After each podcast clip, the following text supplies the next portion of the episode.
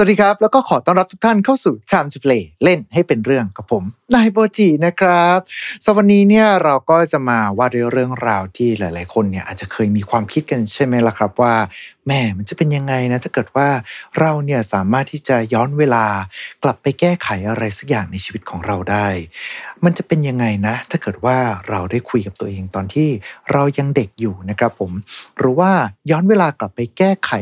สถานการณ์ในอดีต ที่มันเคยเป็นเรื่องที่เลวร้าย แล้วก็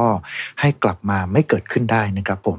สวันนี้เนี่ยก็คงจะไม่ได้มาพูดทำนองแนวพวกเพจคำคมอะไรทั้งหลายไม่ใช่แบบนั้นนะครับ แต่ว่าจะมาพูดถึงเหตุการณ์ที่ทำให้คนเราเนี่ยสามารถเชื่อได้ว่ามันอาจจะเป็นไปได้ไหม ที่จะมีนักเดินทางข้ามเวลาจากโลกอนาคต ที่ยังไม่สามารถหาข้อพิสูจน์ได้จนถึงทุกวันนี้ แล้ววันนี้ครับเราก็เตรียมกันมา เป็น 5 บุคคลนะครับที่เรียกได้ว่าทำให้กลายมาเป็นเรื่องราวของการเดินทางข้ามเวลาในวันนี้มาในรูปแบบของฟอร์มท็อป 5 กันอีกรอบหนึ่งนะครับ ผมก็ไม่รู้ว่าเรื่องราวในวันนี้จะจริงหรือไม่ แต่ที่แน่ ๆ ยังไม่มีใครสามารถพิสูจน์ได้ว่า นี่คือเรื่องจริง หรือว่าเป็นเรื่องที่โกหก รวมไปถึงยังมีหลากหลายเรื่องราวที่ทำให้ชวนชงงด้วยเช่นเดียวกันว่า สรุปแล้ว คนเหล่านี้เป็นนักเดินทางข้ามเวลา จริง ๆ หรือเปล่า ดังนั้นครับ เช่นเดิมเลยครับ อยากให้ทุกท่านเนี่ยมาร่วมดำดิ่ง แล้วก็มาข้ามเวลาด้วยกัน กับเราทำจูเพลในวันนี้นะครับ Mission to Pluto Podcast let's get out of your orbit Time to play เล่นให้เป็นเรื่อง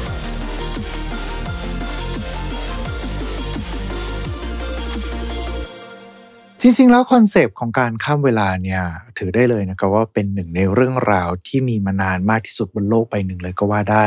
โดยในยุคปัจจุบันเนี่ยเราก็จะมีเรื่องราวต่างๆ มากมายที่บ่งชี้ถึงการมีตัวตนของนักเดินทางข้ามเวลาครับ หรือว่าอาจจะเป็น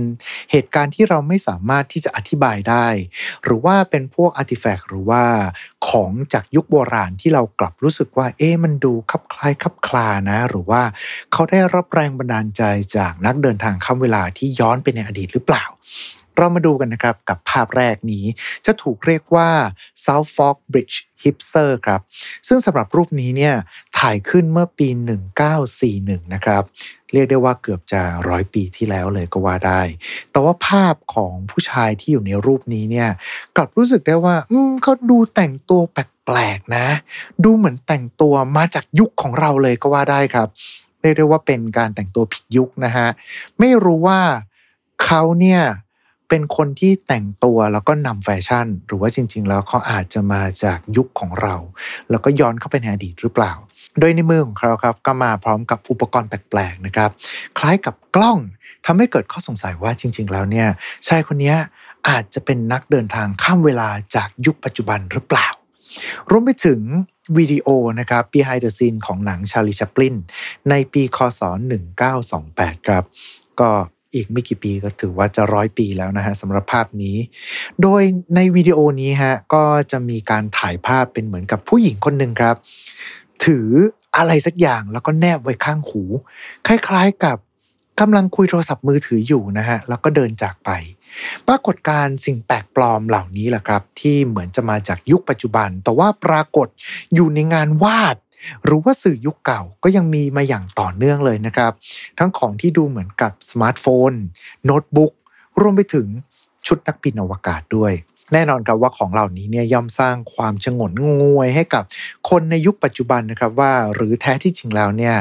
มีนักเดินทางข้ามเวลาย้อนกลับไปในอดีต เพื่อทำภารกิจอะไรสักอย่างหนึ่งแล้วก็ปรากฏเป็นเหมือนกับหลักฐานที่หลงเหลือ อยู่จนถึงยุคปัจจุบันนี้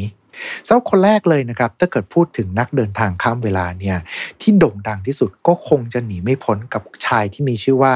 จอห์นทีเตอร์จอห์นเนี่ย เป็นนักเดินทางข้ามเวลาที่มีชื่อเสียงมากที่สุด โดยเขาเนี่ยเริ่มปรากฏตัวขึ้นครั้งแรกในยุคอินเทอร์เน็ตเนี่ยครับ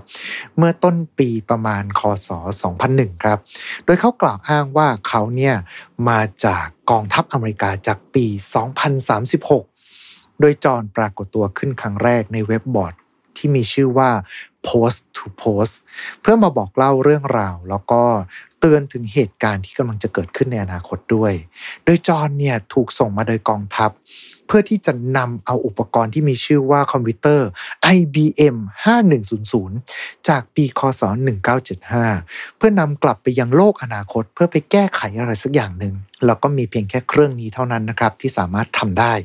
โดยจอเนี่ยอ้างว่าเจ้าเครื่องตัวนี้มันมีความพิเศษมันเป็นเพราะว่ามันมี hidden feature หรือว่าฟังก์ชันหรือว่าการทำงานลับของเครื่องนี้อยู่ ซึ่งพอ การที่เขาอธิบายไปแบบนั้นนะครับ ก็เลยกลายมาเป็นว่าไอ้ข้อมูลตัวนี้หลายคนครับไม่ว่าจะเป็นน้ำผู้ใช้เองหรือว่าคนนอกเองเนี่ยไม่รู้เลยนะครับว่าเครื่องตัวนี้สามารถทำงานได้ มีเพียงแค่เจ้าหน้าที่เฉพาะทางเท่านั้นครับ ที่รู้ว่าเครื่อง IBM 5100 สามารถทำอะไรได้บ้าง และการที่จอนถูกเลือกให้รับภารกิจนี้เนี่ยเป็นเพราะว่าปู่เขาครับ มีส่วนเกี่ยวข้องกับการผลิตคอมพิวเตอร์เครื่องนี้ และจอน เลือกที่จะกระโดดออกมาในช่วงประมาณปี 2000 เนี่ย มันเป็นเหตุผลส่วนตัวครับ ที่เขาต้องการที่จะมาตามหารูปภาพใบหนึ่ง ก่อนที่มันจะถูกทำลายลง และพยายามที่จะมาเตือนภัยกับสิ่งที่จะเกิดขึ้นในโลกอนาคต ไม่ว่าจะเป็นทั้งการระบาดของโรควัวบ้าที่กำลังจะเกิดขึ้น สงครามกลางเมืองครั้งใหม่ในสหรัฐอเมริกา และตามมาด้วย สงครามโลกครั้งที่ 3 ครับ ที่เกิดขึ้นเป็นช่วงระยะเวลาสั้นๆ แต่ความเสียหายของมันเนี่ยร้ายแรงเกินกว่าสงครามครั้งใด ๆ ในประวัติศาสตร์ของมนุษยชาติ และเรื่องราวทั้งหมดนี้กำลังจะเกิดขึ้นในปี 2015 ครับ คือ 8 ปีที่แล้วนั่นแหละฮะ แต่เราก็ไม่มีสงครามกลางเมือง และเราก็ไม่มีสงครามโลกครั้งที่3ซึ่งคำพยากรณ์ของจอห์นทีเตอร์เนี่ย เรียกได้ว่าผิดเลยทีเดียวนะฮะ จนชาวเน็ตเนี่ยตั้งข้อสงสัยว่าจริง ๆ แล้วเนี่ยในจอนคนนี้อาจจะเป็นนักเดินทางข้ามเวลาตัวปลอมก็เป็นไปได้นะเออมันดูชี้ไปทางนั้นมากกว่า มีทฤษฎีต่างๆนะครับ ที่คาดการว่าจริง ๆ แล้วเนี่ย ตัวตนที่แท้จริงของจอห์นทีเตอร์ อาจจะเป็นทนายความสายบันเทิงของสหรัฐอเมริกา ที่ร่วมมือกับนักวิทยาศาสตร์คอมพิวเตอร์ ก่อเรื่องลวงโลกนี้ขึ้นมา หรือจริง ๆ แล้ว อาจจะเป็นแค่การทดลองทางสังคมอะไรสักอย่างหนึ่ง เพื่อดูว่าแต่ละคนเนี่ยมีปฏิกิริยาตอบสนองอย่างไร หรือแท้ที่จริงแล้ว จอห์นทีเตอร์คนนี้ เป็นนักเดินทางข้ามเวลาจริง และคำพยากรณ์ของเขา อาจจะช่วยหยุดยั้งการเกิดขึ้นของสงครามโลกครั้งที่ 3 ก็เป็นไปได้นะครับ เรื่องราวของจอห์นทีเตอร์เนี่ยก็ถูกตีพิมพ์เป็นหนังสือทำเป็นสารคดี แล้วก็ไปปรากฏตัวอยู่ในสื่อ pop culture มากมาย จนเรียกได้ว่าเป็นนักเดินทางข้ามเวลาที่โด่งดังมากที่สุดคนหนึ่งเลยล่ะครับ แต่ว่าสำหรับนักเดินทางข้ามเวลาอย่างที่บอกไปไม่ได้มีคนเดียวนะฮะ วันนี้มาในรูปแบบของ Top 5 ครับ คนต่อมาครับ ถ้าเกิดบอกว่าจอห์นคือคนที่เดินทางมาจากโลกอนาคต คนต่อไปคือคนจากยุคปัจจุบันที่เดินทางข้ามเวลาจากอดีต ไปสู่อนาคตครับ แล้วเขาก็กลับมาได้ ชื่อของเขาก็คือวิลเลียมเทย์เลอร์ โดยทางคุณวิลเลียมเนี่ยครับเขากล่าวอ้างว่าตัวเองเนี่ยได้ทำการทดลองลับของรัฐบาลอังกฤษ ที่ส่งเขาไปยังโลกอนาคตในปี คศ 8973 ครับ โดยเขาเล่าเรื่องราวถึงชีวิตในโลกอนาคตเป็นเวลา 6 ชั่วโมงบรรยายถึงสิ่งประหลาดที่เขาได้พบเจอมาต่างๆ มากมาย ไม่ว่าจะเป็นทั้งมนุษย์ในโลกอนาคตที่รูปร่างประหลาด แล้วก็สื่อสารกันด้วยโทรจิต หรือว่ามนุษย์ที่เป็นครึ่งคนครึ่งเครื่องจักรที่มีชีวิตเป็นอมตะ โลกที่ดุดเหมือนกับสวนสวรรค์ ที่ไร้ความขัดแย้งแล้วก็โรคภัย มนุษย์ที่ฝังชิปไว้ในสมอง เพื่อช่วยในการสื่อสาร แน่นอนครับว่ามาเป็นแบบนี้แล้วเนี่ยก็ยากที่จะเชื่อนะครับว่า เฮ้ย คุณเอาวิลเลียมเชลเลอร์เนี่ยแกได้ก้าวข้ามไปสู่โลกอนาคตจริงเหรอ แต่หลังจากที่เขาเนี่ยทำการทดสอบเข้าเครื่องจับเท็จครับ ผลคือเขาผ่านการตรวจสอบไปได้นะครับท่านผู้ชมครับ ข้อมูลทุกอย่างที่เขาเล่ามาอาจจะเป็นเรื่องจริง ในโลกที่อนาคตเนี่ยมนุษย์ได้ทำการอยู่ร่วมกัน แล้วก็ใช้วิทยาการเพื่อความผาสุด แต่ว่าเรื่องเล่าของวิลเลียมเทเลอร์เองเนี่ยจริง ๆ แล้วเขาบอกด้วยนะครับว่าเทคโนโลยีการข้ามเวลาเนี่ยถูกประดิษฐ์มานานแล้วตั้งแต่ปีคศ 1981 แล้วก็จะถูกเปิดเผยในปีคศ 2028 ที่จะถึงนี้ อืม อีก 5 ปีนี้เองนะครับเนี่ยโวมไปถึงนอกเหนือจากอนาคตอันสดใสแล้ววิลเลียมเทเลอร์ก็ยังเตือนถึงปี 3000 ด้วยเช่นเดียวกันครับ เป็นโลกอนาคตที่เขาเดินทางแล้วก็ไปได้เจอมา ท้องฟ้าที่กลายเป็นสีแดง มลภาวะที่เลวร้าย อากาศที่ปนเปื้อน จนทำให้เขาเนี่ยต้องรีบหนีเอามาจากปีนั้น เรื่องราวของเทย์เลอร์เนี่ยแม้ว่าจะพิสูจน์ไม่ได้นะครับว่าเขาพูดจริงหรือไม่ แต่อย่างน้อยๆครับ อีก 5 ปีนี้ เราน่าจะได้รู้กันนะครับ พูดถึงเรื่องของการทดลองแล้วนะฮะ อีกหนึ่งโปรเจกต์การข้ามเวลาที่โด่งดังมากที่สุดนั่นก็คือโปรเจกต์มอนทอกและก็เรื่องราวของชายที่มีชื่อว่าอัลเฟรดบิเล็กครับ สำหรับโปรเจกต์มอนทอกเนี่ยก็จะเป็นโปรเจกต์ลับจากทฤษฎีสมคบคิดนะครับ ว่าอเมริกาเนี่ยในช่วงสงครามเย็น นี่มีการจับเด็กมาทดลองทั้งการทดลองทางด้านพลังจิต การเคลื่อนย้ายสิ่งของ แล้วก็การข้ามเวลา โดยเป็นการต่อยอดจากการคิดค้นของนิโคลัสเทสลานักวิทยาศาสตร์สติเฟื่องที่จริงๆ แล้วเนี่ยเอาเขาเป็นคนคิดระบบกระแสไฟฟ้าสลับที่เราใช้งานทุกวันนี้ ถ้าจะให้พูดก็พูด นิโคลัสเทสลาน่าจะเรียกว่าเป็นบิดาแห่งไฟฟ้าที่แท้จริงนะฮะแต่ว่าจากทฤษฎีสมคบคิดเหล่านี้แหละครับ ก็เลยทำให้เกิดมาเป็นถูกการดัดแปลงมาเป็นสื่อต่างๆ มากมาย และที่โด่งดังที่สุดนั่นก็คือซีรีส์ Stranger Things นั่นเองนะครับ โดยเอาจริงแล้วเนี่ย Stranger Things เนี่ยก่อนที่จะตั้งชื่อนี้ เขาเคยตั้งชื่ออรายการของเขาว่า Mon Talk มาก่อน ถ้าเกิดอันเนี้ยถ้ามีเวลานะฮะก็อาจจะรวบรวมเรื่องราวการทดลองแปลกๆ มาเล่าสู่กันฟังอีกทีหนึ่งแต่ว่าเรื่องราวของชายที่มีชื่อว่าอัลเฟรดบิเล็กเนี่ยแหละครับ ที่เข้ามาพัวพันกับการเดินทางข้ามเวลาเนี่ยมันเกิดขึ้นหลังจากที่เขาเนี่ยได้ไปชมภาพยนตร์ที่มีชื่อว่า The Philadelphia Experimental ที่พูดถึงเรื่องราวของการทดลองทำให้เรือรบเนี่ยสามารถล่องหนได้ แต่กลับกลายเป็นว่าการทดลองนั้นเนี่ย ทำให้เรือตัวที่ถูกทดลองอยู่ ถูกส่งข้ามมิติไปยังมิติอื่นแทนนะครับ โดยเรื่องราวของภาพยนตร์ตัวนี้เนี่ยทำให้ทางบิเล็กเองเนี่ยรู้สึกได้ว่ามันเหมือนเป็นการกระตุ้นเศษเสี้ยวความทรงจำอะไรสักอย่างหนึ่ง หลังจากที่เขาเนี่ยได้ไปทำการหาจิตแพทย์มา ก็ทำให้เขาเนี่ยเริ่มจดจำได้ว่า ตัวเองเนี่ยเคยประจำอยู่บนเรือรบ ที่ถูกการทดลองตัว Philadelphia Experiment เกิดขึ้น เขาแล้วก็น้องชายเนี่ยได้ไปโผล่ที่มอนทอกแล้วก็ได้เข้าร่วมโปรเจกต์ที่นั่นครับ และทำการสร้างอุปกรณ์หลักของโครงการนั่นก็คือ Montauk Chair เก้าอี้ที่สามารถเร่งพลังจิตของมนุษย์ได้ และน้องชายของบิเลกเองครับ เป็นผู้ที่มีพลังจิตอยู่ เลยทำให้เขาเนี่ยกลายมาเป็นผู้ทดสอบหลักของโครงการนี้ Montauk Chair ครับจะทำการเร่งพลังจิตทำให้สามารถควบคุมสิ่งของหรือว่าเปิดมิติไปยังต่างโลก จะย้อนเวลาหรือว่าจะไปสู่โลกอนาคตก็ทำได้บิเลกครับเขาก็กล่าวอ้างว่าตัวเขาเองแล้วก็น้องชายเนี่ยที่อยู่ในโครงการเนี่ยได้ก้าวเข้าสู่โลก ไม่ว่าจะเป็นทั้งอดีตนับแสนปี โลกอนาคต รวมไปถึงต่างโลกที่สามารถสื่อสารกับสิ่งมีชีวิตภูมิปัญญาอื่น ๆ ได้จนกระทั่งวันหนึ่งครับ การทดลองเกิดการถล่มลึกเกินไป และเปิดประตูมิติเรียกสัตว์ประหลาดออกมา จนทำให้การทดลอง ณมอนทอกแห่งนี้ถูกปิดตาย เรื่องราวของบิเล็กครับได้จุดประกายให้กับหลาย ๆ คนได้เริ่มฟื้นความทรงจำขึ้นมา แล้วก็กล่าวอ้างได้ว่า เป็นคนที่เคยทำการทดลองหรือว่าเป็นเหยื่อจากการทดลองนั้น แต่สุดท้ายก็ไม่สามารถพิสูจน์ได้นะครับว่า เรื่องราวเหล่านั้นเป็นจริงหรือไม่ แต่ว่ากันว่า โครงการของโปรเจกต์มันทอกนี้